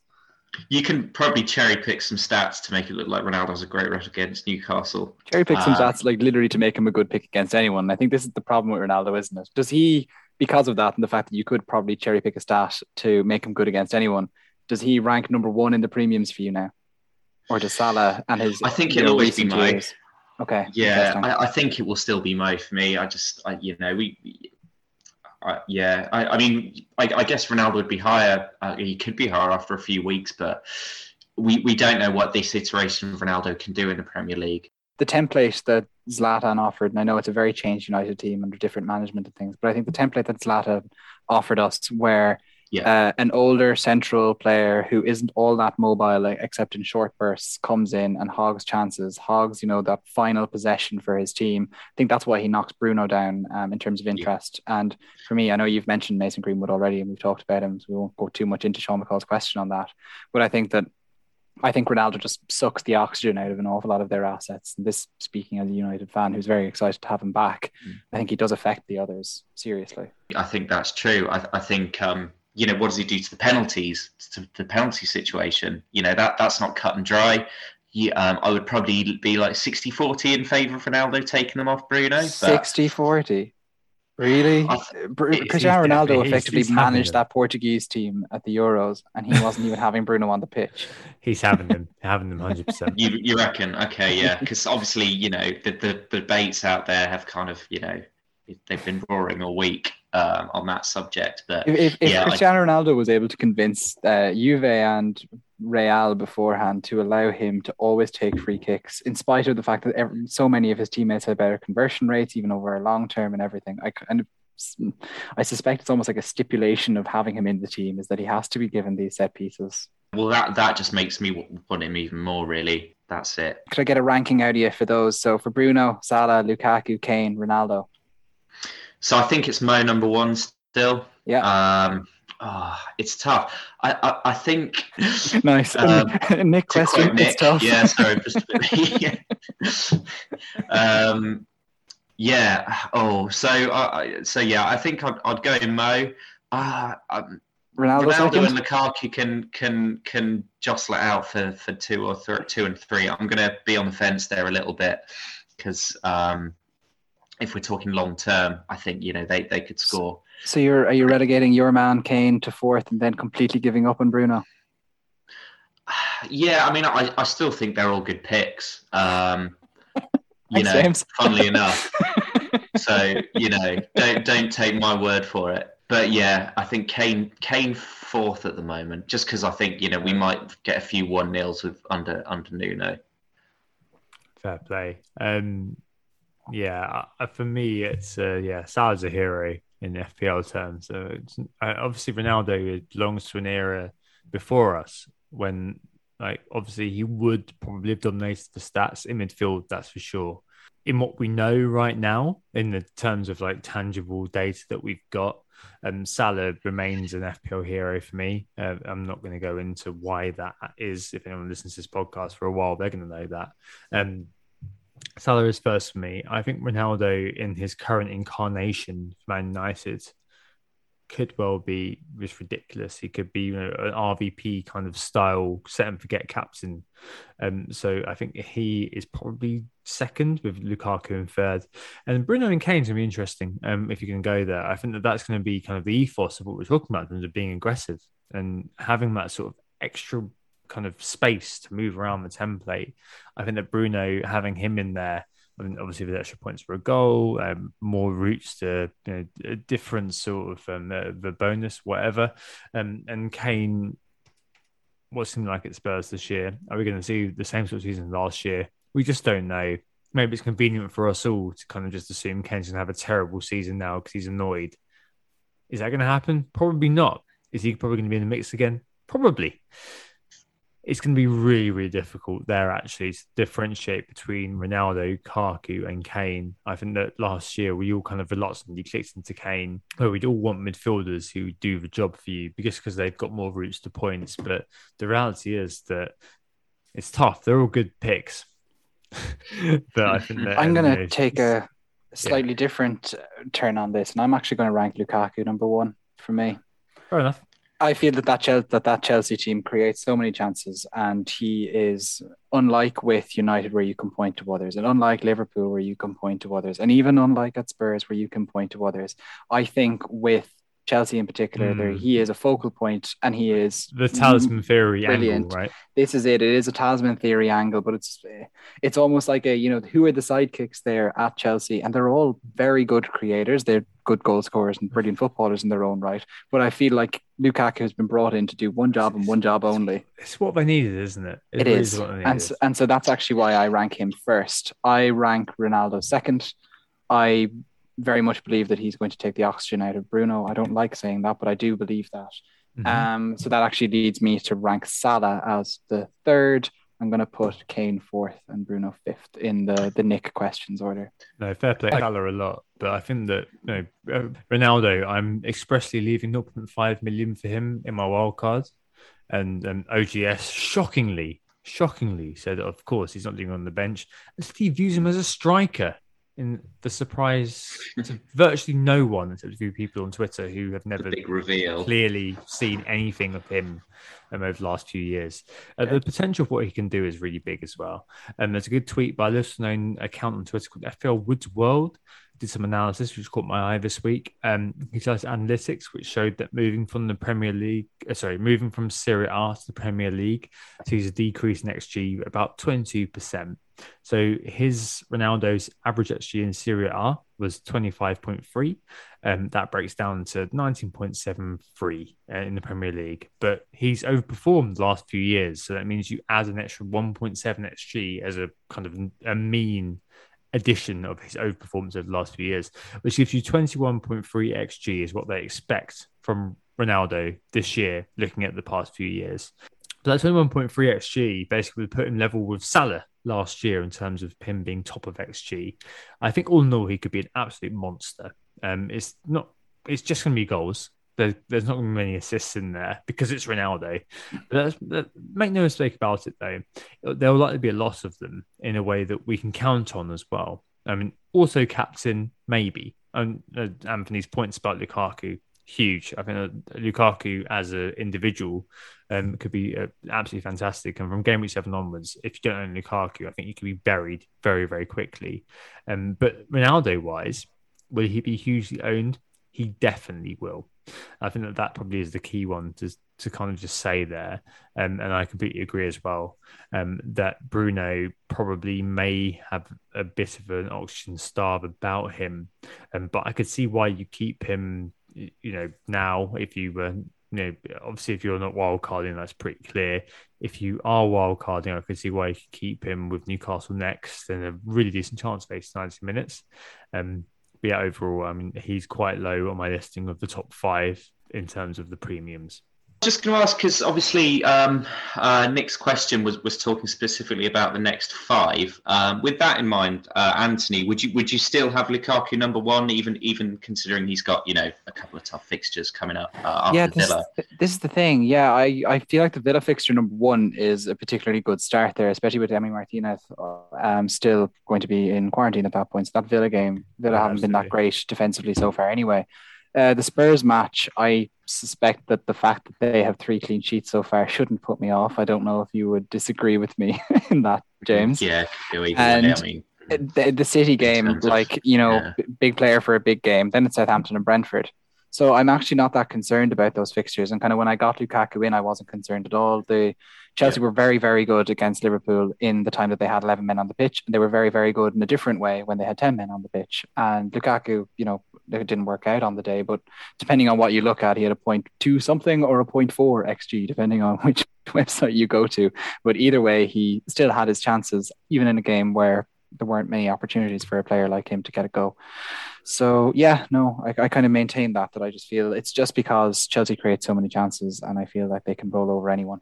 That I just kind of they, they, needed him. I think he, that Chelsea are definitely on the level with Man City now, where they've got the depth of squad, where they're going to every kind of game versus them, no matter what the FDR um, on the FPL site tells you, they, they have, are the bad fixture. They are they the danger. That, they have that depth of squad in every position but his position. You know, like he's the Absolutely. one that they they need. Um, whereas with Ronaldo, with even even Kane to an extent, you can kind of see how you know he can just be left out of the team for a little bit. I feel like with Lukaku, they just learned a lesson far too big last season and how they you know the reason why they couldn't really contend. And so I feel like Lukaku will be needed. Anyway, I feel like that rounds out that correspondence section. We've dug into it nicely. Thanks very much to. Uh, to Louis for writing into us. Louis wrote into who got the assist at gmail.com with his question, but you can write in with pretty much anything and we'll probably find a way to get it into a pod very, very soon. Let's move Absolutely on to the will. listeners' questions. Yeah, a very, very uh, short listener questions this week. I'm aware that we've uh, gone over in the first half of the pod. Um, will it get easier with Arsenal assets? Easier spell, spell ESR. Um, there are a couple of questions here. Anthony, can you pronounce the first gentleman's name for me? I don't want to offend him. Uh, that's Owen. Owen. Okay. Um. So at E zero G H A N zero Owen It's- zero. It's 0 and 0. yeah. Uh, but he's got he's got zero for the G for these Yeah. for the O. So um uh, Owen zero on Twitter and uh, Wright McShawn uh, wrote him about Arsenal um here. Um so Owen said you know he's got Ben White earmarked to start next week against Norwich. Should I hold faith in his defensive fixtures? Ooh. And uh, ESR, um, Ryan McShawn asks, you know, does ESR have much upside when Arsenal field a healthy and fit striker, considering him going forward? Yeah, Arsenal. I'm worried. Obviously, uh, we expect to get, and there was a case to say we were unlucky not to get a result against Brentford. Um, obviously, it could be said there were key men missing in, at inopportune moments. I'd further say that the most deluded, the, only the most deluded Arsenal fan would say that we were in any position to get anything against Chelsea or City. They were both free hits as, as far as I was concerned, and that probably speaks to the state of the club at the moment. But the, the manner of those defeats was quite something. I mean, yes, we can hide behind that personnel shortage, you know, that's a Gabriel, that's a White being um, done with COVID, Partey not being around, uh, Xhaka being uh, typically brainless, but the manner of those oh Arsenal face palm performances is quite something to behold. Um, as put on Twitter, I was reminded of what mutual friend of all of us here, uh, Adam Pritchard, said on Planet FPL's Flash of Correspondence recently about Arteta wanting to play Pep Guardiola football, but not having Pep Guardiola players. Yeah, Pep Clotet players, don't he? Doesn't he really? Um, the epitome of this was fielding a positionally inept player in Kolasinac against Man City of all teams. Kolasinac being a player that would look to palm off to Turkey. It's, it's really, really worrying. And that's compounded by today, where you've got Bellerin looking to Barcelona and Ainsley Maitland Niles pleading to leave on Instagram. I, I know it's Norwich next, um, and maybe that's kind of where Owen's question comes from. And I hope we can turn it around. Um, then we've got Burnley, followed by North London Derby if you've got our players, particularly White and ESR at those prices, then sure. I mean, uh, those players are going to be, we hope and pray, at the forefront of a galvanizing return to form. The season starts in game week four and all that. But I mean, as I said with Tierney earlier on, my worry is that I'm not too sure where this is going to go. I feel like there's a whole situation on the club is very poisonous. I don't really want to ally my fandom with owning Arsenal assets. So if you're considering buying Arsenal players, I would say no, step away. You've got other things you could be doing which are much better. If you do own Arsenal players, then it's perfectly reasonable to be going into that with them and not spending the extra transfer. Um, but for me, um, I'm not saying I, tr- I did the wild card because of Ben White, um, but I mean he was a player that I had no worries about getting rid of just because I mean I know it's Norwich next. I, mean, I know that's the kind of team that we historically bully. Um, but are we going to do that now? I'm not too sure. I mean, the, the players are at a great price, so I'm not going to be missing out too much, especially with the ownership as it is. Um, but yeah, all in all, I think that yeah, if you're looking to buy, uh, don't buy, don't sell, basically. I'll be very brief and then I'll just let you um, let rip, James. But I, I guess for me, I kept White, or I brought White back in actually on my wild card. I sold him when he was 4.5 and then rebought him back in when he was 4.4. The logic behind that was basically because I think that at 4.4 and less, there aren't many defenders um, outside of, let's say, Livramento who I would have been interested in. And so I decided, you know what? Let's stick him back in, and Arsenal have a few good fixtures, and something might go right for them eventually. Uh, so that's why he ended up making into my squad. But I guess bring us back into the discussion earlier in the podcast. I think if you are going to have any support defenders at all, I think it's the, the white slot in my defensive uh, five is the one that would go uh, because Arsenal have shown nothing to make you too confident in their defense so far. Uh, further forward, I'm still not interested in their assets. Hilariously, I did have Pepe, of course, in game week one, almost worked out, but uh, I'm glad that I am not going to be tied to that any further. Uh, James. Yeah, so I think this is a real test of whether you're a, a, a form or fixtures type manager, isn't it? Really, um, certainly if you're if you're buying into Arsenal now, then then you're you know you're probably the latter. Um, but you know the, the, the prices aren't terrible. Um, we we saw instances last season of Arsenal of going on on runs of, of fixtures where they would at least look like keeping clean sheets. I'm remembering you know Rob Holding coming in really cheap last season and going on a, a, run of games where he would pick up the odd nine pointer even. Um, oh, amazing assist. Uh, from the Yeah, Bears. yeah, there was that one week as well. I remember that one. I think we both had him. Yeah, that was a, you know, that was a one-off for sure. But um, but yeah, you know, that I think if they if Arsenal can settle down, um, obviously there, there's a lot of turmoil around. Uh, you know, I, I don't know what's what's going to happen with Arteta, but you know, if he's if he you know if he's able to settle it down and, and start calming it down a bit and, and maybe at least keeping it tight at the back, then yeah, Ben White, you know, looks like a, a potentially you know potential bargain. I going forward, you know, I've got ESR. Um, I have had him since game week one. Hasn't really paid off yet, but he's been on the bench for for two out of those three weeks. Um, and I'm hoping that you know he, he's shown some promise. I think in those his, in those you know well maybe not so much last game, but certainly game week two. I think you know he his, his data was okay. In fairness, it was even ESR who was the one who closed down Ederson that almost, you know, in, in a True. different Oh, yeah, world might have had the ball find its way into the net. FIFA tackle it into the net. But, the but one yeah, against, against Brentford, he was certainly the um, Arsenal player that kind of stood out a mile as well. So that that makes me hopeful that you know he yeah I'm not going to get into the whole debate about whether oh Odegaard means he I'm not going to I'm not going to poke that hornet's nest. Um, but um, I, I I think yeah I think you know that he, he, I I feel I'm I'm I'm going to be starting him for the first time since game week one against Norwich because you know Yeah. what why wouldn't I?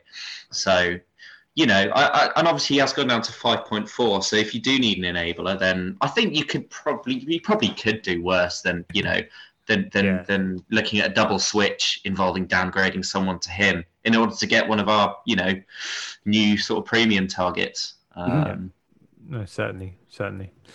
Uh, nah, I, I, I, I'm probably going to tag out. I'm probably I'm going to go with Semedo over Tierney. That that's the situation we're now in. I'm going to go with that.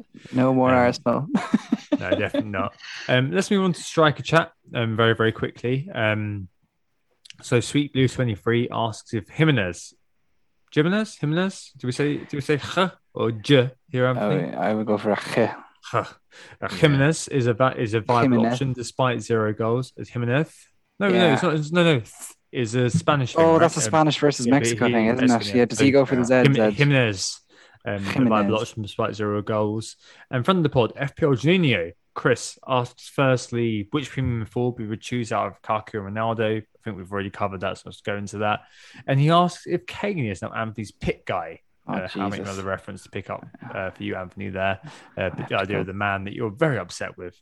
Um, I think that um, just to do the cover off the Jimenez point before you maybe jump into the if you hate Kane or not point uh, is uh, worth doing. Uh, so my worry with, with Jimenez is probably pretty clear. Um, he's actually second for shots this season on the strikers with 12, but just one taken the first 20 minutes versus United was actually on target. His XG is 0.66, so 12 shots, 0.66 XG. Probably tells you what you need to know. The guy's a bit rusty, I think. And he used to be you know, all about converting those sole chances. It's not quite happening. The Wolves are creating, um, but I worry about Jimenez's role in terms of that attack. There's lots of like, very tidy link up play, which we saw this this game week at United as well. Um, but is there much more than that? I mean, obviously the fixtures are well worth looking at. Watford, Brentford, Saints, Newcastle are mentioned. But I just fancy Antonio Calvert Lewin and Bamford ahead of him currently. Um, but Anthony, do you hate Kane? No, no, no. I had to uh, look up pit guy there on Urban Dictionary. Uh, is the person who you would put at the bottom of the pit, Silence of the Lambs style, popularized by How I Met Your Mother. And I was like, what sort of definition gives me another reference? I'm illiterate when it comes to references. I've not seen Silence of the Lambs either, so I'm still I'm still lost. But no, um, Kane, no, I don't. Um, I, I think he'll stay in my team for another week. That'll be transfers of captains. We'll get to that in a second. But no, no, no, no. It's just one of those things. I guess James very much talked about it enough earlier that you know he is someone who just frustrates you with a blank and then scores and somehow finds his way to 20 plus goals in the season, finds his way to 200 plus points in FPL. And sometimes you get the points and sometimes you don't get the points. And you just got to take with the punches. You know, the thing is that maybe I'd hate Kane if the rest of my team did well, but his captaincy cost me. But the fact that literally 10 of my players blanked and Antonio. So it means that, like, I can't, how can I hate So him? I'd have to hate unha- everyone. un- unhated by the fact that everybody else routinely failed. Yep. All right. Final question this week. Um, wildcard party time. Uh, Karam Tizer, friend of the pod uh, via WhatsApp, asked uh, if this international break is the perfect time to be wildcarding uh, with Lukaku and Ronaldo hanging about, Kane staying at Spurs. Does that all prompt a reshuffle? A nice segue uh, to the transfers and captains because obviously I've wildcarded. Hello. Um, so I hadn't a bit of a mare team before. This is not bad, not the worst team in the world. Um, but I have wildcarded since. Um, just to go through kind of why I've done so. Um, it's a bit of an investment behavior overall. So it's a long term and medium term thing and a short term thing. Um, but the long term is always clear. I wanted the wild card, as J Dot said earlier, around kind of game week seven, game week eight. That was always the time I kind of looked at it. Um, uh, and for me, the medium term, I always thought was a bit more straightforward. You know, just just kind of ride those transfers, make it all work until um, you know game week uh, game week seven. And I rolled the transfers this week, which is yeah a bit weird to wild card into having two free transfers. But I'm doing the analysis last night, and that is Sunday night, given when we're recording. I thought it was worth doing also, Anthony, I know it didn't quite work out for you this week, but um, you're unlucky in many ways, as discussed. Um, but Anthony kind of planted the seed last week with the impact the early wildcard had for many. Um, I spoke to a couple of people in DM this week, uh, Tom Epel Physio, I spoke to this morning, for example. I'll basically tell you what I told him.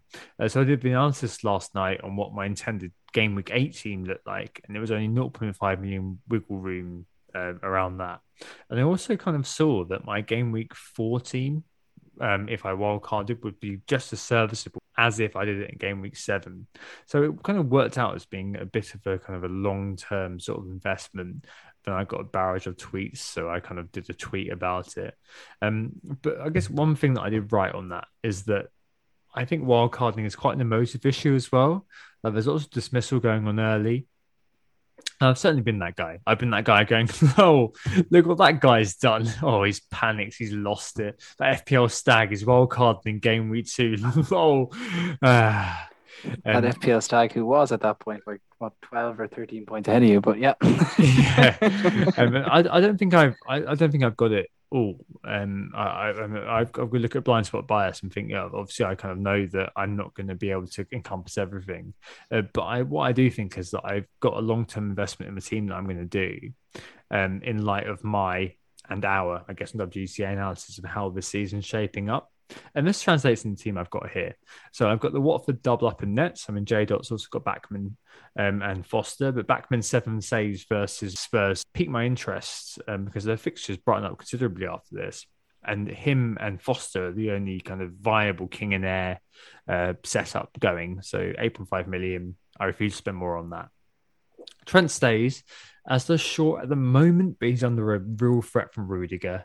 Um, uh, we spoke about that earlier on. Uh, the third defender is likely to be Semedo, um, just because I think that the next kind of few games are worth having him in. That that kind of next four are really really nice. That's purely fixture driven, given how advanced he is in the Lage system. The fourth and fifth defenders are the enabling gifts, who are Livramento and Brandon Williams. Midfield Salah stays, as the as does Benrahma.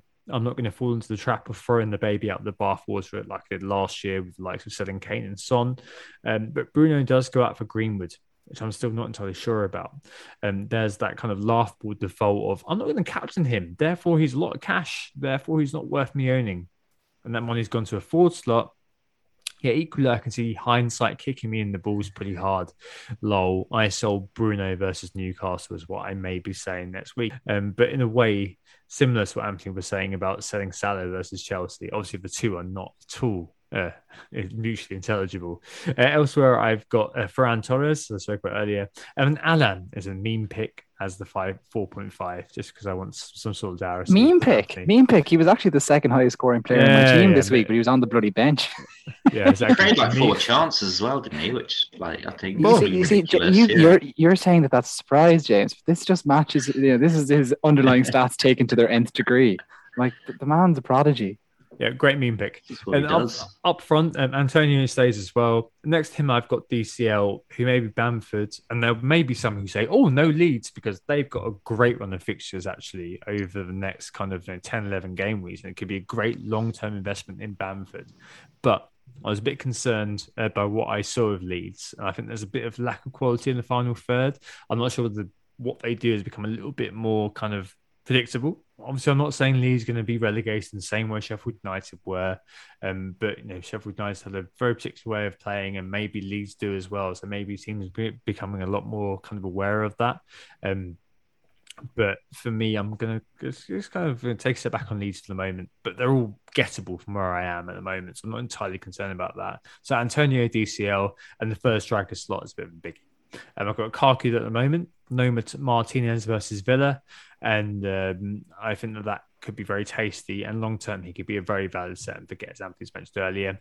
But this team, million in the bank, I can swap Kaku for Ronnie in line with our aggressive strategy ideas anyway, I'm playing price at the moment.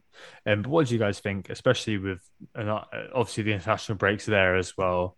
Um, but yeah, I mean, Anthony, you've wildcarded already. Is this the sort of team you go for if you were doing it this week rather than last week? Yeah, there's there's bits of it I'd agree with anyway. Yeah, like the the goalkeepers are interesting. That, that was the least ring endorsement I've ever heard. Was a damning debate phrase. yeah, yeah, there's some bits I'd agree with, but most of it's absolute BS. You absolute no. idiot. Sorry, I wouldn't say with San. I went for Sanchez in goal and just stuck with my Sanchez Runarsson thing. I think that you've a compelling argument there with Bachmann and Foster. I just basically Watford feel an awful lot better after only losing by one goal to Spurs. A week earlier, they felt. Yeah, I was much more negative about it how was the sa- It's the save. It's the save. That's the thing. Then It is. So that's yeah. Yeah. Um, looking across the defense, sorry, James, I'll just fly through it. Uh, looking across the defense, I'd be a yeah. bit concerned that you're living off two 4.0s. I know, of course, they seem pretty set right now, but yeah, you know, it's like how second and third defender because you've got Alan yeah. there who's going to do the job for me, right? True, but I personally wouldn't be too keen on Shaw. I've kind of previously discussed. I think I would just go for the Rudiger pick there. To be yeah, perfectly okay. honest with you, uh, going across the midfield, like, oh, are you really gonna do like? I don't think getting rid of Benrahma is throwing the baby out with the bathwater. I think it's throwing out the expected baby with the bathwater. You know, it's like, is he really like, is he really as good as we thought he was? Like, I don't think so. So, um, honestly, like you could get rid of him well, and go well, for something well, ambitious. Where would they go there though? Because you've got Southampton, United, Leeds, and Brentford next four into the see, this is it. break, and yeah, I've made so maybe it's just him. See, so maybe it's just easier to keep him and just yeah sink yeah, the ship for a while yeah, Greenwood, fair enough. Like that's that's a that's a belief thing on what you think is going to happen with uh, Ronaldo coming in. Basically, do you think that the oxygen is going to be sucked out of them? You've already got rid of Bruno, so that, well, you haven't used the word, but I'm going to just uh, put it on you and say that there's an element of coverage there. Yeah, and then um, and then across the front line, like yeah, it's hard to argue with them. I personally am just not too gone on Calvert Lewin, but I can totally see why people have him. I'm, I'm the same actually. I think his his non pen XG is nothing really. He could easily yeah. Bamford really yeah. easy Bamford. I think that's and, an EO concession there, and he's he's actually pulled out of the England squad now because he's injured. Yeah. So um, yeah, so I could totally see how you could go for someone else there, and honestly, I could see how he becomes someone like Adam Armstrong, for example, saves you up a little bit of money and like. Yeah, I'd get Pukki there if it, if I was doing that. I, okay, I'd take but, the risk. But there you, but yeah, but there you go. You're still there's a fair bit of cash there that you could free up and do something with if you really wanted to as well. So yeah, no, there's plenty of options there. It's a strong wildcard team. Um, the faint praise that I dabbed at the start was too harsh. it was no, it's a good, it's a good wildcard team, and it is hard to argue with a lot of it. James. Yeah, no, I like it. it it's it's yeah, it, it's around about where I think I would be if I was wildcarding. Um, my, I, I, mean, I suppose you are perhaps a little bit light on United, but it's it's the domino effect of Ronaldo, isn't it? I mean, if if he's going to start, then you know that, that everything changes. Um, because then Bruno becomes less attractive an option, or so you know, so we think. Um, but then obviously, you know, you, have got Greenwood in there, um, and you know, Lukaku looks. I'm very jealous that you both have him because I think you know he really could do the damage against Villa. So that could, you know, whilst we're you know, whilst other people are looking at Ronaldo, you're looking at Lukaku, who looks like he could very well get a, a, a decent score against Villa. So. Um, I'm, yeah, I'm not, I think I'm that's it. Not, I'm just not sure of it, Luca, that Ronaldo, if as you said earlier on, if there are rumblings that he's yeah. going to start against Newcastle, then he is definitely in, and I'm going to probably yeah. um, either think about do I want Lukaku in and go to a three-five-two yeah. as Anthony mentioned earlier on, or do I want to kind of just kind of make that early swap and then think about a way to get Lukaku in the game week seven, do some extra kind of you know, off-grid planning. Yeah, okay. Well, I'm glad it's not too terrible. I haven't made too many glaring errors, according to you two. Uh, let's move on to uh, James. Um, I mean, you've got a three-five-two here, and you've got the reddest squad I'd ever yeah, seen. in I my was life. like, wow. I was I about to say the same. It's like, where's the blue? Not great for a Spurs fan, really. Um, but but yeah, it's uh, you know I, I've got two free transfers and I've got 1.5 million in the bank because I started with two million. I've used uh, 0.5 up on uh, Veltman to Coufal already, um, Coufal should I say? Um, and yeah, so I mean, in my head, I've kind of got this kind of Ronaldo switcheroo planned, but as we've said a few times now, it all depends on whether we get a kind of a, an indication of a start. Um, in which case, I'm I'm toying with the idea of of selling Ings, Fernandes, and uh, Tsimikas, um, and that would allow me to get um, Ronaldo um, if he's going to start. Um, it would allow me to get Jota in for Fernandes, and it would allow me to get. It really is treason season because I'm also thinking about Semedo um, in for Tsimikas Oh, okay. Yeah. um, which would, I mean, it would give me a bit of a benching headache because, um, you know, I'd be benching one of Benrahma, Smith Rowe, Coufal, or Semedo. So, um, yeah, that that would obviously buy me a benching headache, which I, I don't like having at all. Um, but I do think those are three pretty strong players to be bringing in: um, Ronaldo, Jota, Semedo. Um, Yeah. On- Inarguably very, very good. Not much else Yeah. to, to say. Um, yeah, fair enough. And uh, finally, Anthony, um, you're gonna just say "f you" to everybody and uh, roll it, I believe. Uh, yeah, it's it's tempting me anyway, but like, come back to me when we get something about Ronaldo days before game week four. But as it stands right now, I'll go ahead with Sanchez in goal across the back line, Coufal, Coady, and probably actually White, um, which means I'll be benching Ayling and Livramento. Then in midfield, I'll have Benrahma, Raphinha, Fernandes, and Jota benching the hero that is Alan. Um, may bite me in the butt again. And then up front, right now, I have the captaincy on Romelu Lukaku at home to Aston Villa, who are without Emi Martinez. I have Harry Kane, who is away to Crystal Palace, and I have Antonio, vice captain, away to Southampton. If I- I, was I- to get I- Ronaldo in, how am I going to get him in? Is that the question? No, I was gonna say I feel like you need to play Alan at some point this year, just as a It'll come. It'll come. it's gonna happen. It'll come. It'll come. There, there'll be a disaster occur, and I will. I could like honestly. The thing is that the hilarious thing is that I would have ended up playing him in game week three if I hadn't wildcarded. the squad would have been so tight that he'd have ended up playing, and I'd have got those sweet, sweet eight points, and I'd be here gloating. But anyway, uh, enough of that. Um, in so they, where would I get Ronaldo in if I was to do it? Right now, it's it's it's obviously between selling either Lukaku or Kane. I have 1.5, 1.1 million in the bank intentionally to set myself up for this sale. Uh, yeah, I don't know. I'm not sure who I would sell. I, to be honest, I think given that I have the captaincy on Lukaku, I think that shows which of the two I'm favoring right now. So it would probably be Kane who'd be getting the boot, but that's not because I'm putting him in any pit, as Chris' question asked earlier. Um, it's just because I would just be trying to get Ronaldo in. Uh, so yeah, no, it's a it's a strong squad. Uh, This would mean I would go into that game with both Ronaldo and Bruno, which is it feels excessive, but there was always kind of there was going to be a one week period where I would have both of them, and I was okay with that. And it might turn out to be you know hilariously great as they both assisted and scored for each other, but whatever. That's that's where we are right now. Uh, but there is a strong, strong temptation to just do nothing and just stick with it because I kind of feel like sometimes you can go into a panic zone after a bad wild card or just after a bad game week and start to try and change things, and then find the team that you know you you'd given trust in a week earlier just finds its way back. It's completely you know you know horse crap in terms of like there's no statistical basis to this, but this is just some one of these things that I've observed over time, and I don't want to just I don't want to just You don't be that just get too frustrated Yeah, and rash. yeah. This is it. But, but yeah. at the end of the day, if, if there are changes to make, you should make. Right. I think that probably is it, isn't it, Anthony? Yes, indeed. Yeah. Thanks so much, everyone, for listening. We were Who Got the Assist. We would greatly appreciate if you could leave a five star review if you liked what you heard. If you want to see us rather than listening to us, we are on YouTube. The video will never replace the audio, but certainly does supplement the audio at times. So I think you may enjoy that. Correspondence, if you want to send it in, who got the assist at gmail.com with your poems, addendums, questions, anything there might be. Thanks very much, James, for joining us today. Yeah, no, thanks very much for having me on, guys, and giving me my, my, my podcasting debut. It's been very enjoyable, and um, yeah, hopefully, you know, be on again soon. yeah, and if you want to uh, hear James's hear James's tweets, you can't hear his tweets; they're not that good. But if you want to read his tweets, if you want to read his tweets, you'll find them at FPL underscore JQ. Yeah, thanks so much for coming on, Jay. Uh, very good to have you on. Um, we hope to assist you uh, ahead of game week four. Really enjoy that international break. Take some time to self care. We'll be back um, after game week four. I'll speak to you very, very soon. Goodbye. Ciao. Thanks very much.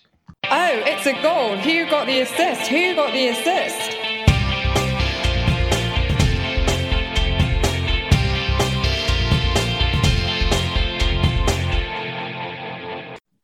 Sports Social Podcast Network.